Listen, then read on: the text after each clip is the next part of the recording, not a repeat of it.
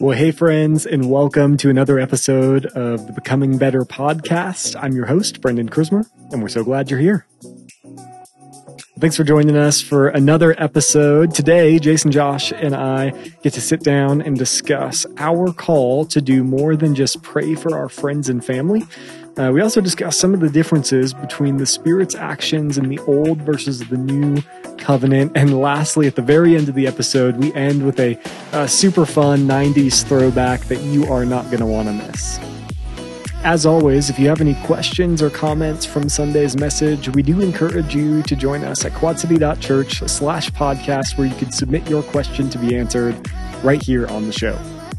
It's through questions like the ones we get to answer today that we get to ensure that, that this content is really relevant uh, to you and to what we're learning together as we go through each and every sermon series that we do here at Quad City.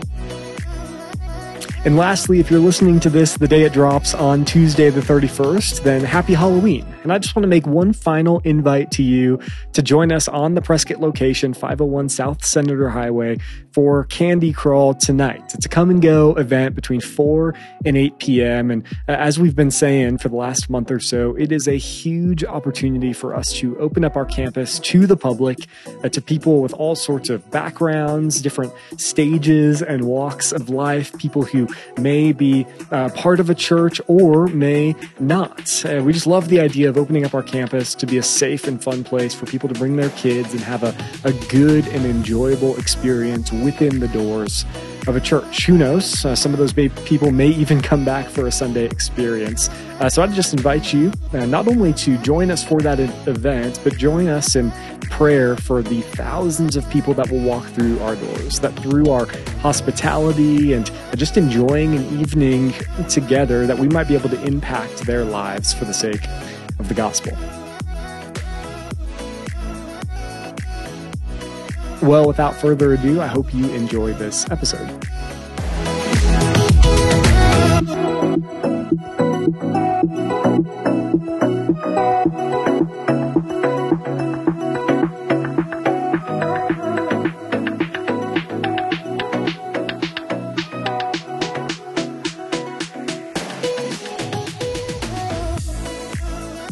Hey guys, good morning. Happy Monday, everybody. Happy Monday, almost the end of October.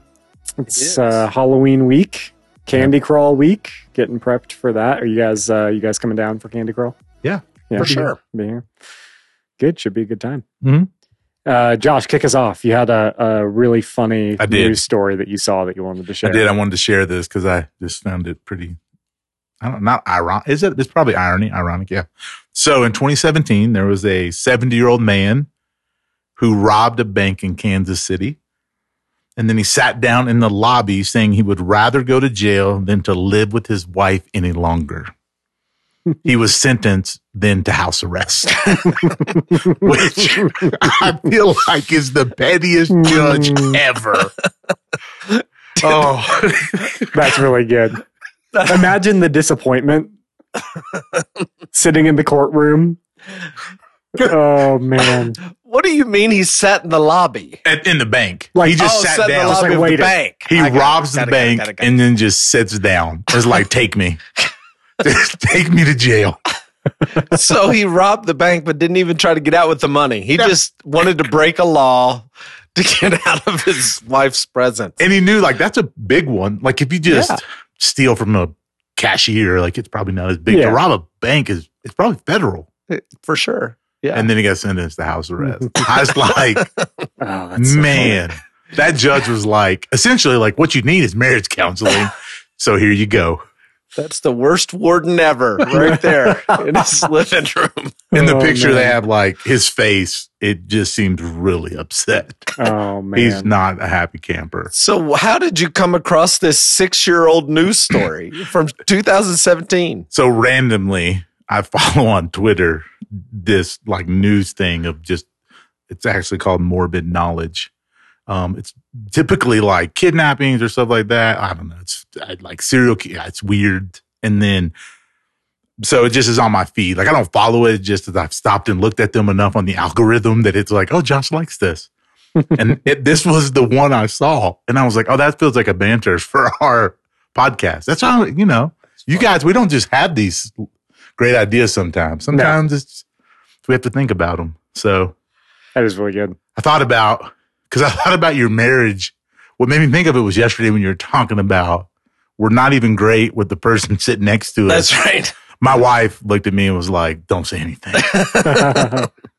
I was like, saying nothing, not saying anything.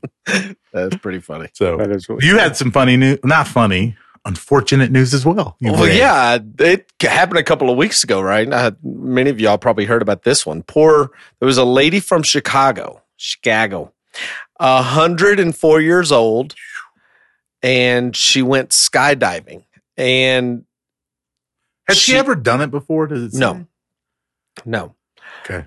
Uh, so she went skydiving and she was going for the record of the oldest person to ever jump out of an airplane. And she died the week, uh, he, she died uh, just a couple of days after before Guinness could uh, confirm her record. Hmm. Like that's, that's, that's I mean, a, that's a bad day. Surely they can go back and verify it. Right. You would think. she has like a birth certificate. Yeah. They did those back then, right? I don't know, but I, I was like, that's she didn't even get to celebrate that though, right? so uh Nate uh Bargatze was on uh, SNL this week. Um, and I'm typically not an SNL guy, but Bargatze was on there and he said something. He was talking about, he goes, Yeah, I'm from the I'm from the 1900s. and I thought about that for a minute. He was like, he was like, my daughter in, he's like, I'm 44, you know, he's like, Yeah. my daughter, when she's my age, it's going to be 2057. Yeah, He goes, I'll have more people in, I'll have more in common with the pilgrims than I do with people. and I just like thinking of that, like, oh, that's he was like, that's what we tell people. I was born in the 1900s. late now. nineteen hundreds. That seems really old. That's what the Gen Zers are saying about us. It feels like that. Late, late nineteen hundreds. That's how it was in the late nineteen hundreds. Yeah. uh, like my they're doing for my son's yearbook retro 90s oh, nice. and i was like i don't oh it's already retro Oh, for sure, it's retro. it hurt like that was the theme That is really funny. it had like Yeah. walkman on the cover and all this stuff and they could like draw a picture and i was like this is that was that's not re- that was that's not that long ago Dude, it was like i know it was and it would be like in, you in the nineties doing something from the sixties. i know that's how far away we are That's exactly right. Hmm. and it just hurts a little It does. I'm sure it does. Yeah. Yeah. yeah, Well, it doesn't help too that like the the technological advance was so so rapid uh, that it makes it feel as if there's a larger gap than probably there really is. That's, that's what that's what his thing was on the SNL. He said it's like a nine minute monologue, and he talks about going to like county fairs. Yeah. And his line is like, "Yeah, they were just on the interstate an hour ago, and now we're riding these rides." And I was like, "Yep, he's right." And and s- somehow that still exists. and the government didn't care. Yeah. like, yeah, get on that ride right there. That Oh, just man. was barreling down I seventy five. mm, it's like a great idea. that was a very Kentucky reference right Yeah. there. I seventy five. But that was the the. Did they have like county fair? We talked about this. Did they have that in Chicago? Like local county fairs? Yeah, I'm sure they do. You know, the big thing though was the Taste of Chicago on Navy Pier every summer. Yes. Um, so that was oh, and I remember I've got like one memory of going. We didn't. Uh, maybe we went more often, but I only have the one memory of it. Uh, but that was a big deal. I mean, Yeah. and it's obviously a massively populous city, populated city. So Because Yeah. so you have things to do. yeah, That's why Well, they gave us the fair. growing up in Phoenix though, like the um uh uh, do they call it the Maricopa County Fair? That's downtown every year. That thing's huge. I mean, they do it for a few it's weeks. a state fair, right? State fair. Maybe state it's the fair. state It's going on right now. Uh, is it going on right now? Maybe it just ended. Yeah, I don't know. But that I remember growing up, that was a big thing. I actually never went to that one. I don't think. Me either. But Went to the Uh, county fair though. did you? Go after a certain time, and get in free. Ride all the rides, like six dollars. Prescott's got the one at the uh, rodeo grounds every That- year. Is that in the spring or in the fall? They do it. It, it just they drive through town and they just stop. It's like two or three times a year. I'm like, where do these come from? Two or three times a year. Yeah. Yeah, I've never been. Heard it's a great time though. Yeah. Yeah, all right. Interesting. All right. It is. Anyways, uh, hey, let's dig into uh, Sunday's message. Uh, this past Sunday, we were in. Uh, was that week five? of- Hey, before we Yeah. jump into that, we do. I need to do a bit of a mea culpa from last week. All right. So last week, um, I got an email, or I, yeah, last week I got an email from our dear listener, um, Mariella Hastings. Okay. So she sends me an email uh, concerned about a some confusion about a theological stance that we may or may not have held based on something that I said. So I need to clarify this. Um, so last week we were talking about um, the book of Revelation and talking about um, apocalyptic literature. And instead of talking about, you know, apocalyptic literature, I said apocryphal. Mm. And those are not the same. yeah, small difference. Yeah, big difference. yeah. So for those of you who are unaware, the word apocryphal means made up. It's like you're just uh it, you it's it means it's not true. That's what apocryphal means. Apocalyptic is um a a designated type of writing that has to do with prophecy. The word literally means um, behind the veil or behind the curtain. It's like you're getting a picture of something from the unseen. So that's what apocalyptic means. So uh, we believe that Revelation is apocalyptic. We do not believe it's apocryphal. So uh, thanks, Mariella, for uh, helping uh, bring that to my attention last week. So I just appreciated that. So want to make sure we say that up, up front. We don't good. think Revelation is apocryphal. Yeah, that's helpful. All right, well, Good. let's dig into this week then. Uh, we were uh, continuing the Someone's Missing series, week five, talking about what the Spirit doesn't do or won't do.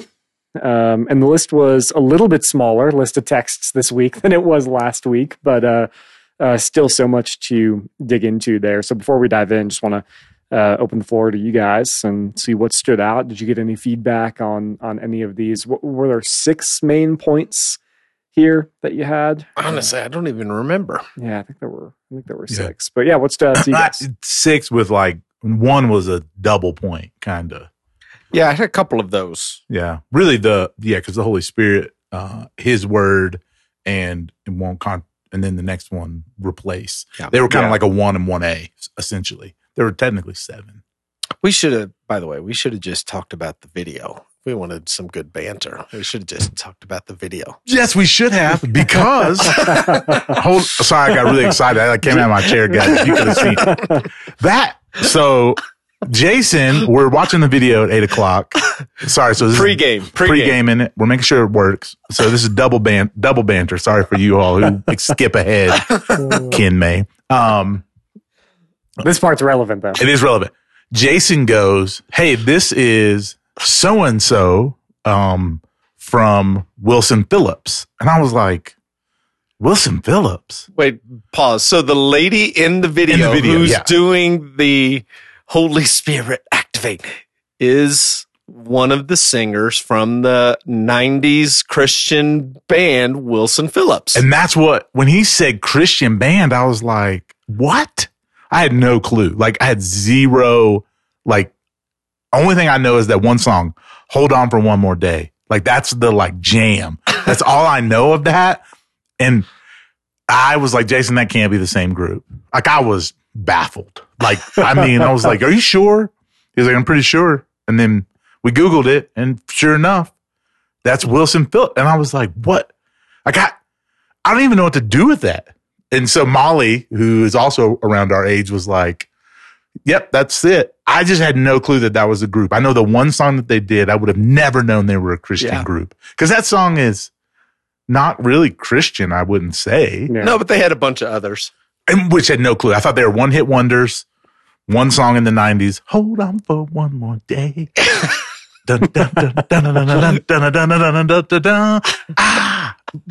this is a great jam. That could be in your head all day. You're welcome. But they were Christian, yeah, Christian music artists. What were we doing in the 90s? God, it's a train wreck.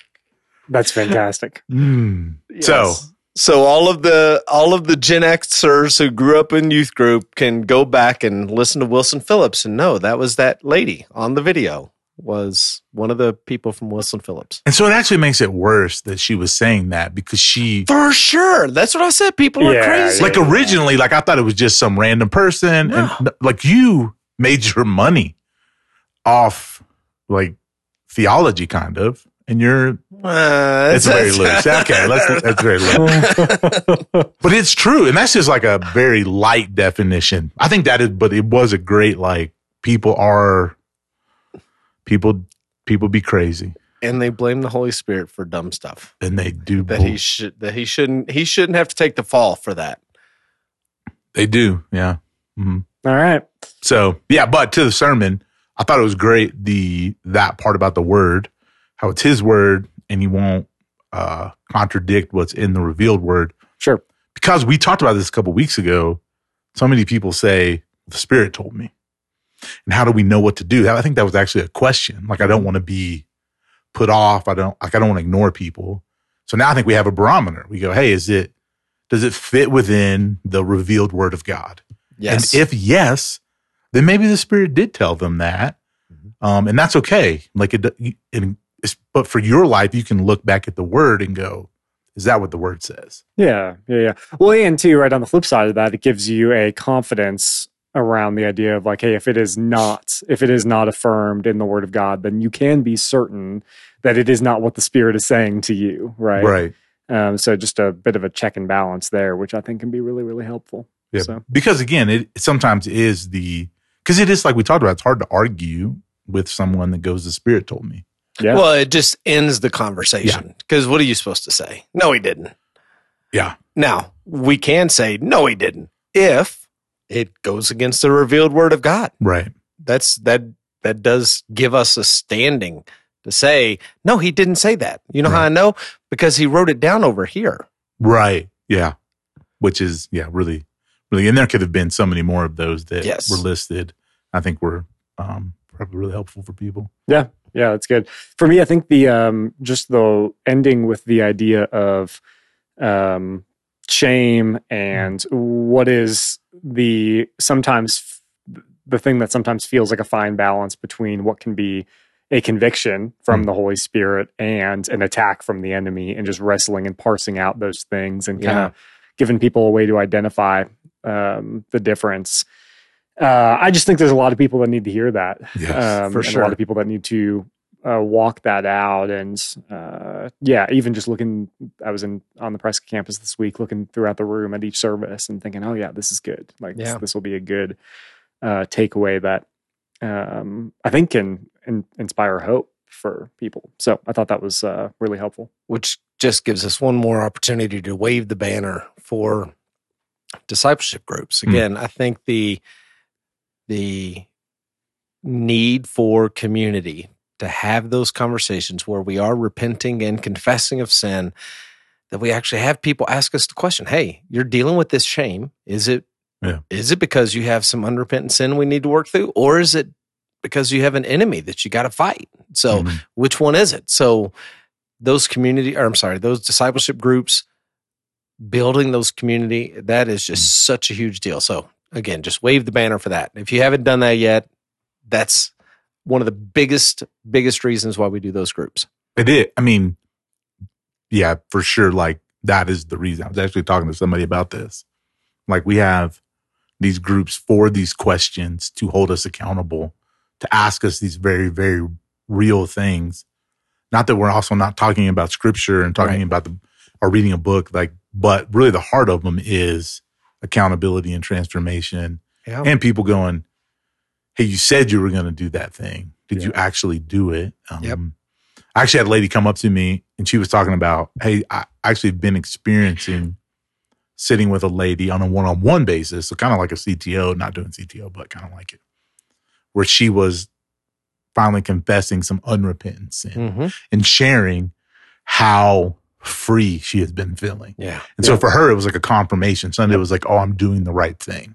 Like that she didn't even realize that, oh, I do need to con I do need to confess. And sometimes just confessing with other people too. You may have said it in your mind, but you still feel that conviction. Sometimes another person or your group Yep. is a way to even experience more freedom. You know, Yeah. exposing it to the light is always a great thing. Yeah, I mean, it's the James 4, James 5 text, right? Yeah. That confess your sins to one another so that you might be healed, mm-hmm. definitely. right? Um, it is the, the prime example of that, Yeah. at least in our local expression. And then too, I think the last one was really helpful. Just the feelings, and we talked about this a lot as we you were kind of working on the sermon.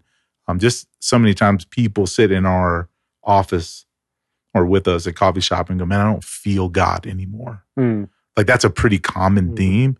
Um, a lot of people who are on the edge of walking away. That's kind of what they, you know, what their struggle is. And just a reminder of like our feelings are liars at times.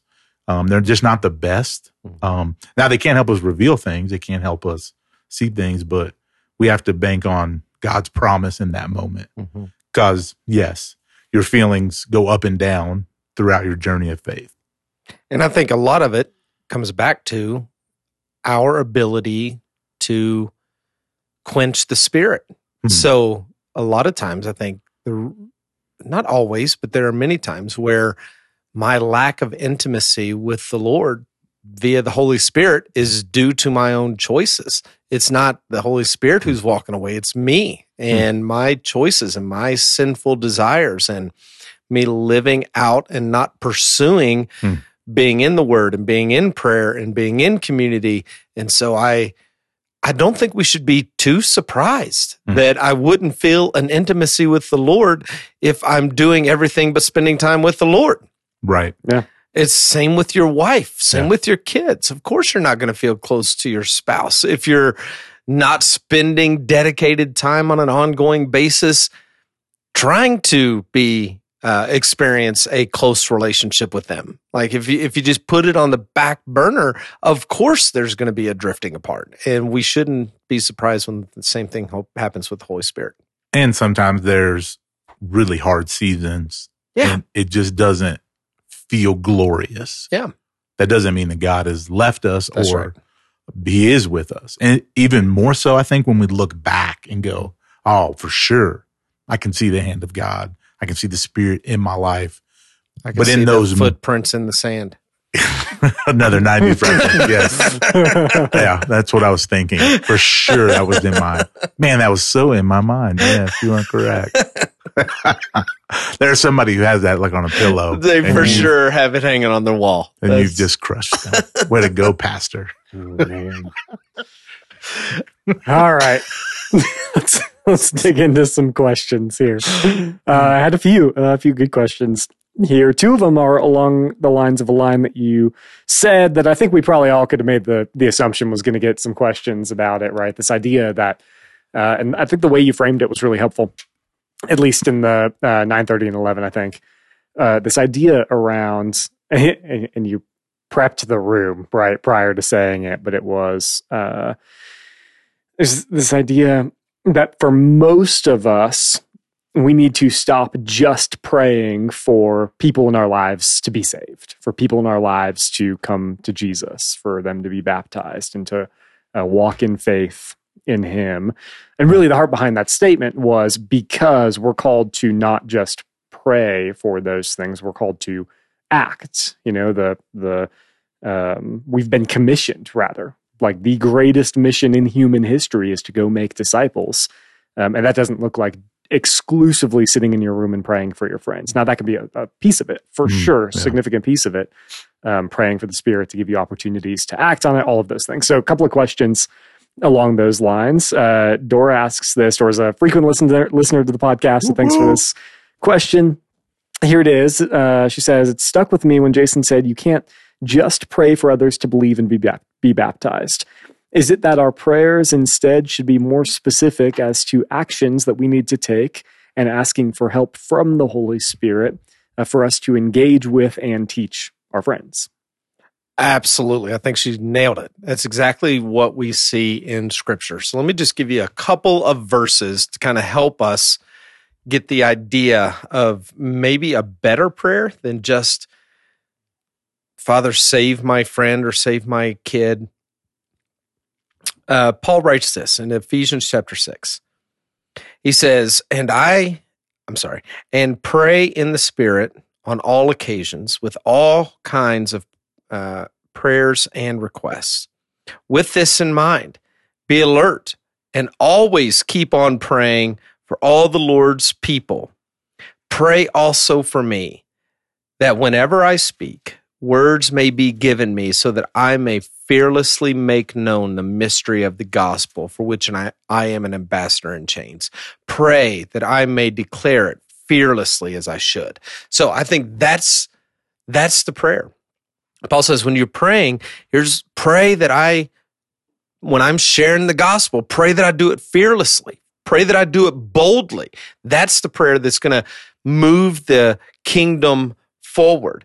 Um, here's another one in Second Timothy chapter 2. So this is a again a great con, uh, context of evangelistic uh, conversations that we should be having, and we get to see in this text what we do and what the Spirit does. So it's Second Timothy chapter 2, starting in verse 24. It says, And the Lord's servants must not be quarrelsome, but must be kind to everyone, able to teach, not resentful. Opponents, when we say opponents, that would be people who do not believe what we believe.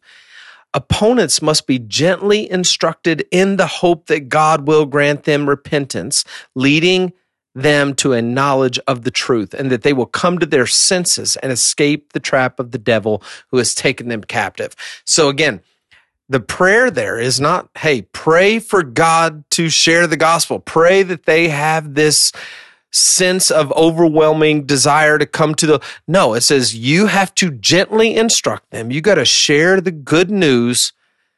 But the prayer is that God would grant them a heart of repentance. So there is an inward work that the Holy Spirit does to grant them a heart of repentance, to turn from the enemy and turn to the Lord but it comes in the context of you got to gently instruct. You have to share the the news that's going to help them get to know Jesus. And I would just point out here's the the the greatest picture of all of it. If we want to understand what the prayer should be when it comes to sharing the gospel or helping people come to faith, here's the greatest example that we have.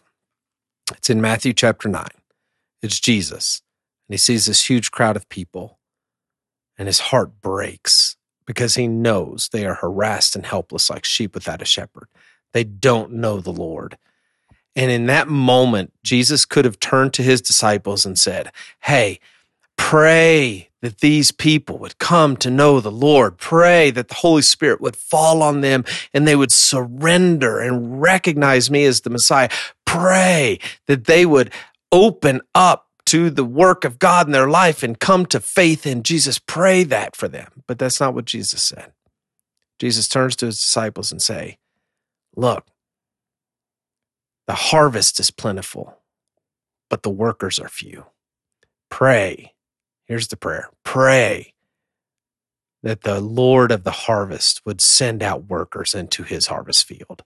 So Jesus takes this prayer and says, the prayer to help these people who are harassed and helpless is not asking God to somehow fill the gap and change their hearts. It's asking God to send his people into the crowds so that they can hear the gospel and turn to him. So I think Jesus' own words are the greatest picture of what it is that we should be praying for when, when we think about our lost loved ones. Yeah, Paul says too in Colossians 4 Devote yourselves to prayer, being watchful and thankful, and pray for us, too, that God may open a door for our message so that we may proclaim the mystery of Christ, for which I'm in chains.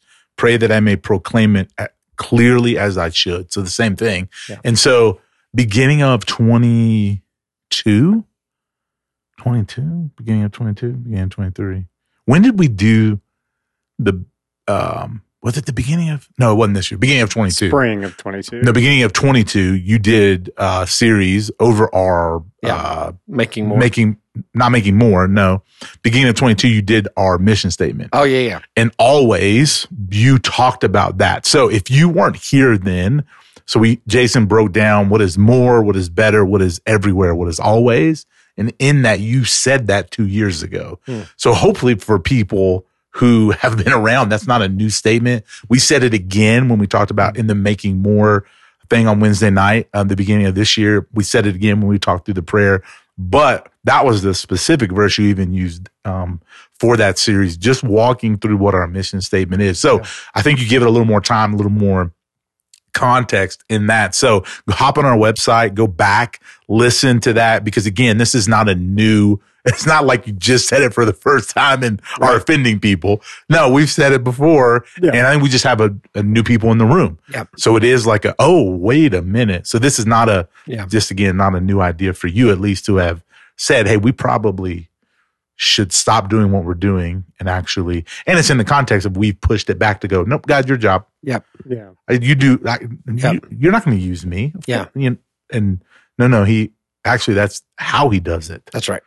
So So similar question, but maybe a slightly different take on it. Um, Janet says, "I understand your point, well taken, uh, that we should stop just praying for uh, the salvation for others, and instead share the gospel with them. But what about people?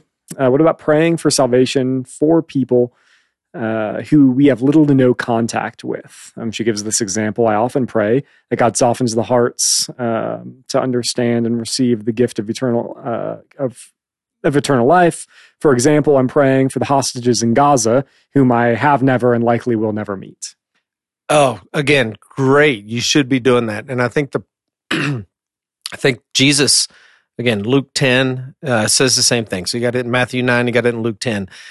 Uh, Jesus gives us the example of what you should be praying. You should be praying that the Lord would send harvesters into his harvest field. Like the harvest is plentiful, the workers are few. There's no place where that's more true than in Gaza. Again, there's um, less than 1%, like 0.2. I mean, it's really small, really small of Palestinians who are Christians. There are some. mhm. There are some Palestinians who are Christians, and there are some who have the heritage of uh, uh, being Jews, like ethnic Jews who are Christian. So they they do exist. It's but it's a very small minority. We should be praying for the Lord to send workers into His harvest field. That has been part of what I've been praying throughout this whole thing.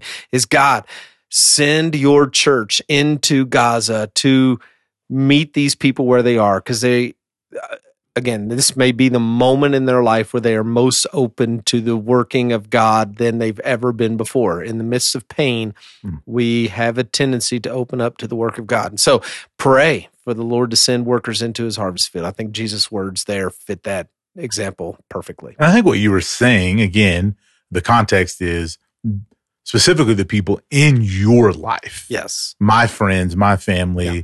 You know, the language we use here is our one. Yeah. Like God has strategically um, put them in your life, probably be because not probably, but for sure because you do have the gospel message and they don't.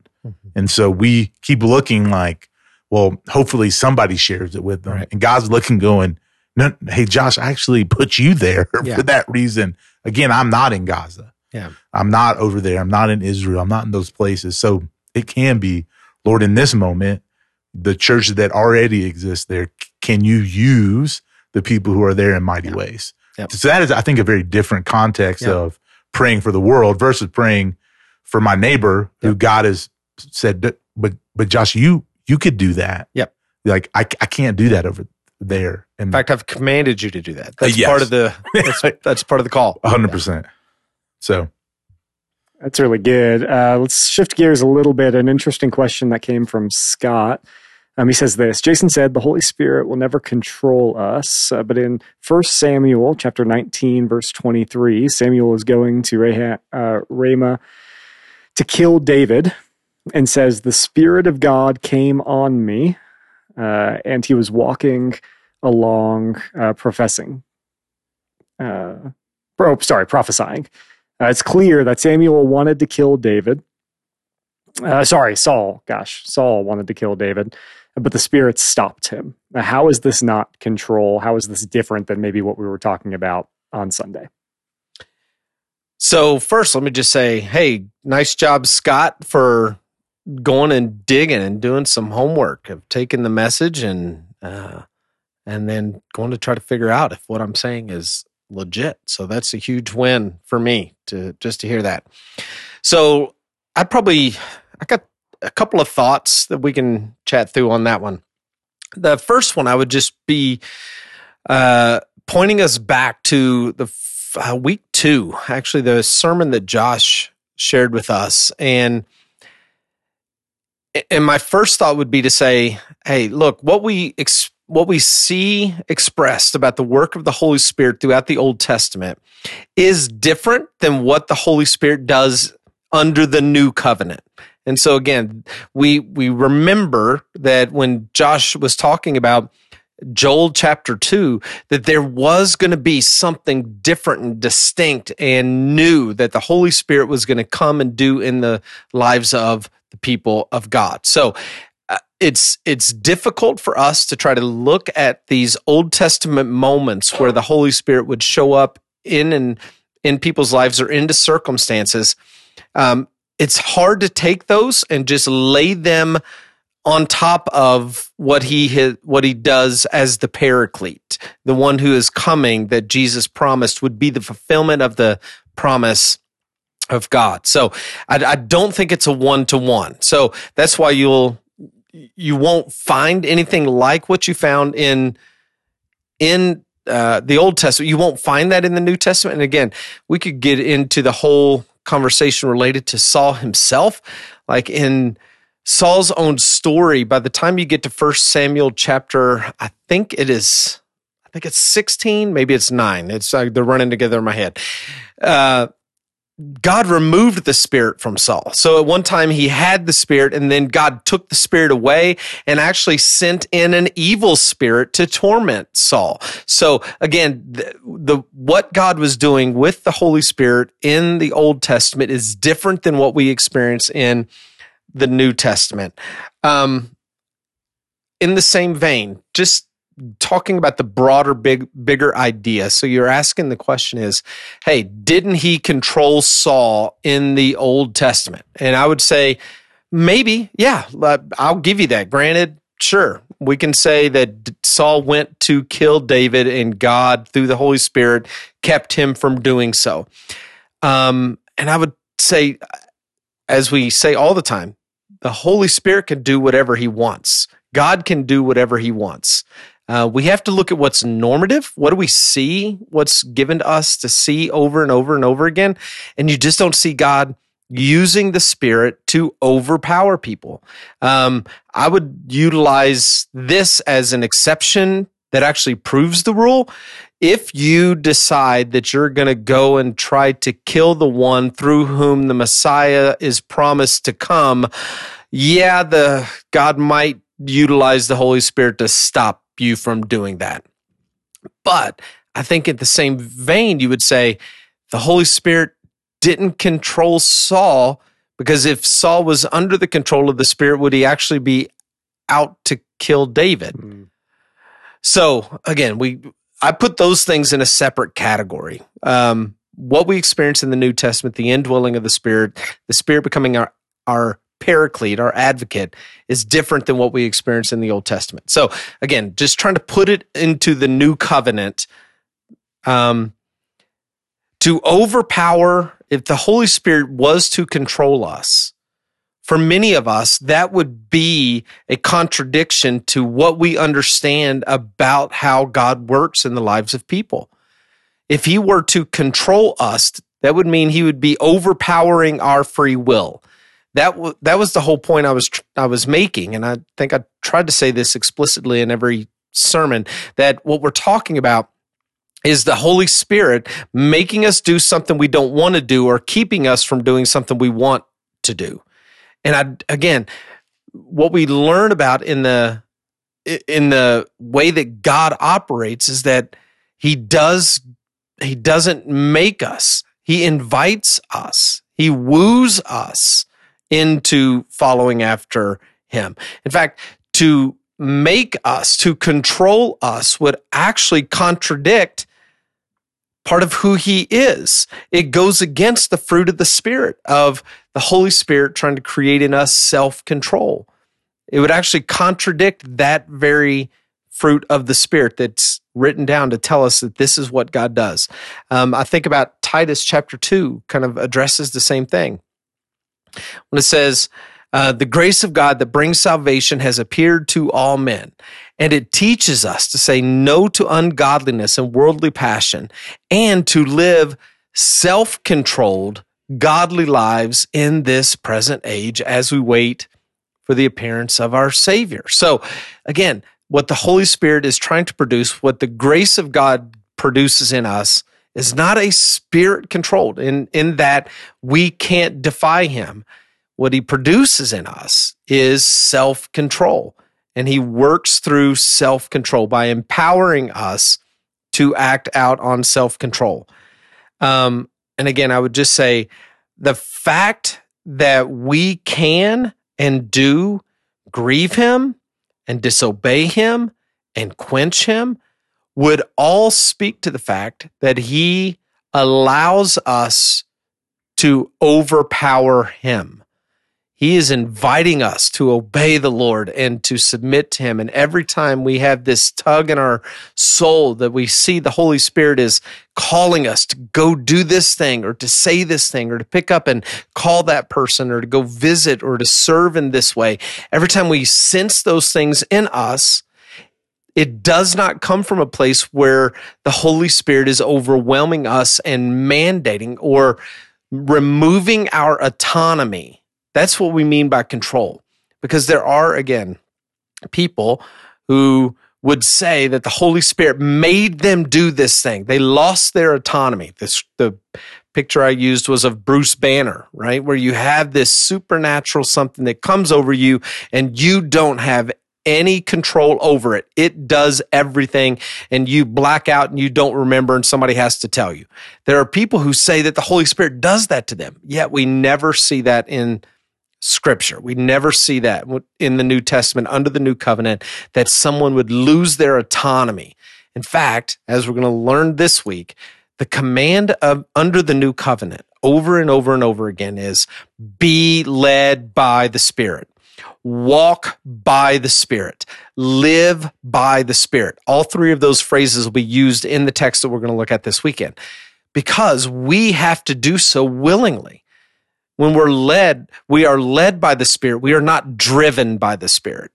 And those are two different things. You can lead, you can lead uh, sheep. You have to drive cows.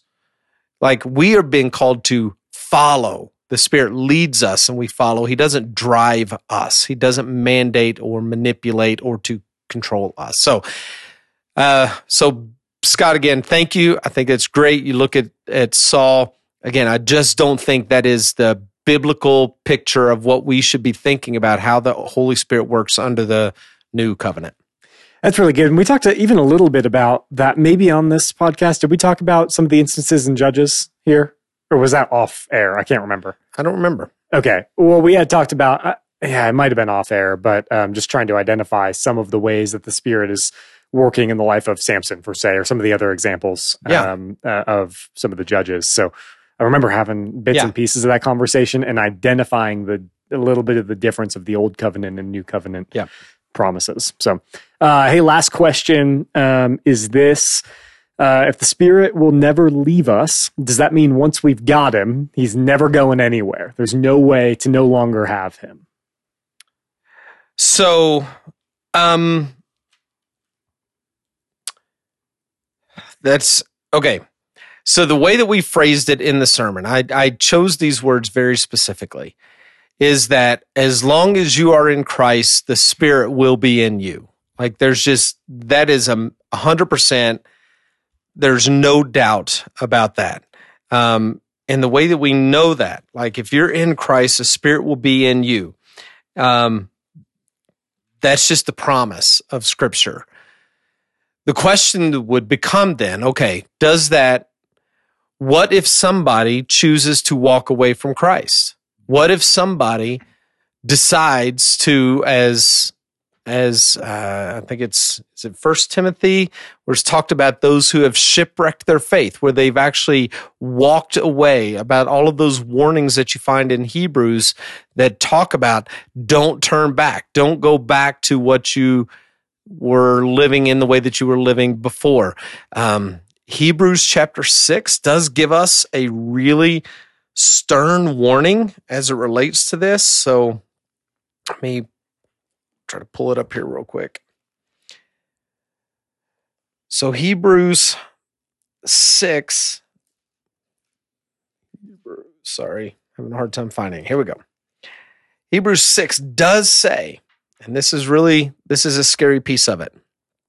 it says it is impossible for those who have once been enlightened, who have tasted the heavenly gift, and here's the piece that's important for us who have shared in the Holy Spirit, who have tasted the goodness of the Word of God and the powers of the coming age, and who have fallen away to be brought back to repentance. To their loss, they are crucifying the Son of God over all over again and subjecting him to public disgrace.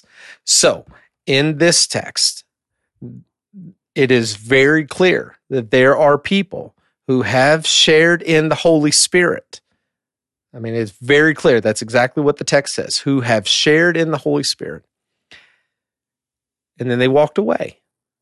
And because of that, um, the whole warning of this text is they're not going to make it. And so there is this sense in which we have to stay in Christ. Like the promise is if you are in Christ, the Spirit is in you. That is 100% crystal clear. So, as long as we keep walking in Christ, we can know the promise is true that he will be with us forever. That's really good. Uh, and that was also our last question. Anything else you guys want to add as a final parting note or wisdom? No, I think we're good. I, I mean, I think, I feel like. Hey, good. here's what I'd say. We still got what, four more weeks in the Holy Spirit. So we are, we are just, again, there's so much more that we could talk about throughout this series. And it does seem that the Lord is doing some work with this. It's been really, I'm getting a lot of feedback of of how helpful this has become for people. So yeah. uh, I'm just grateful to get to to walk this out, and yeah. again, continue to encourage you guys to ask your questions, and let's dig into it together. That's good. Well, if there's no other way uh, to end, then let's end on a high note for Josh's sake here. Yes.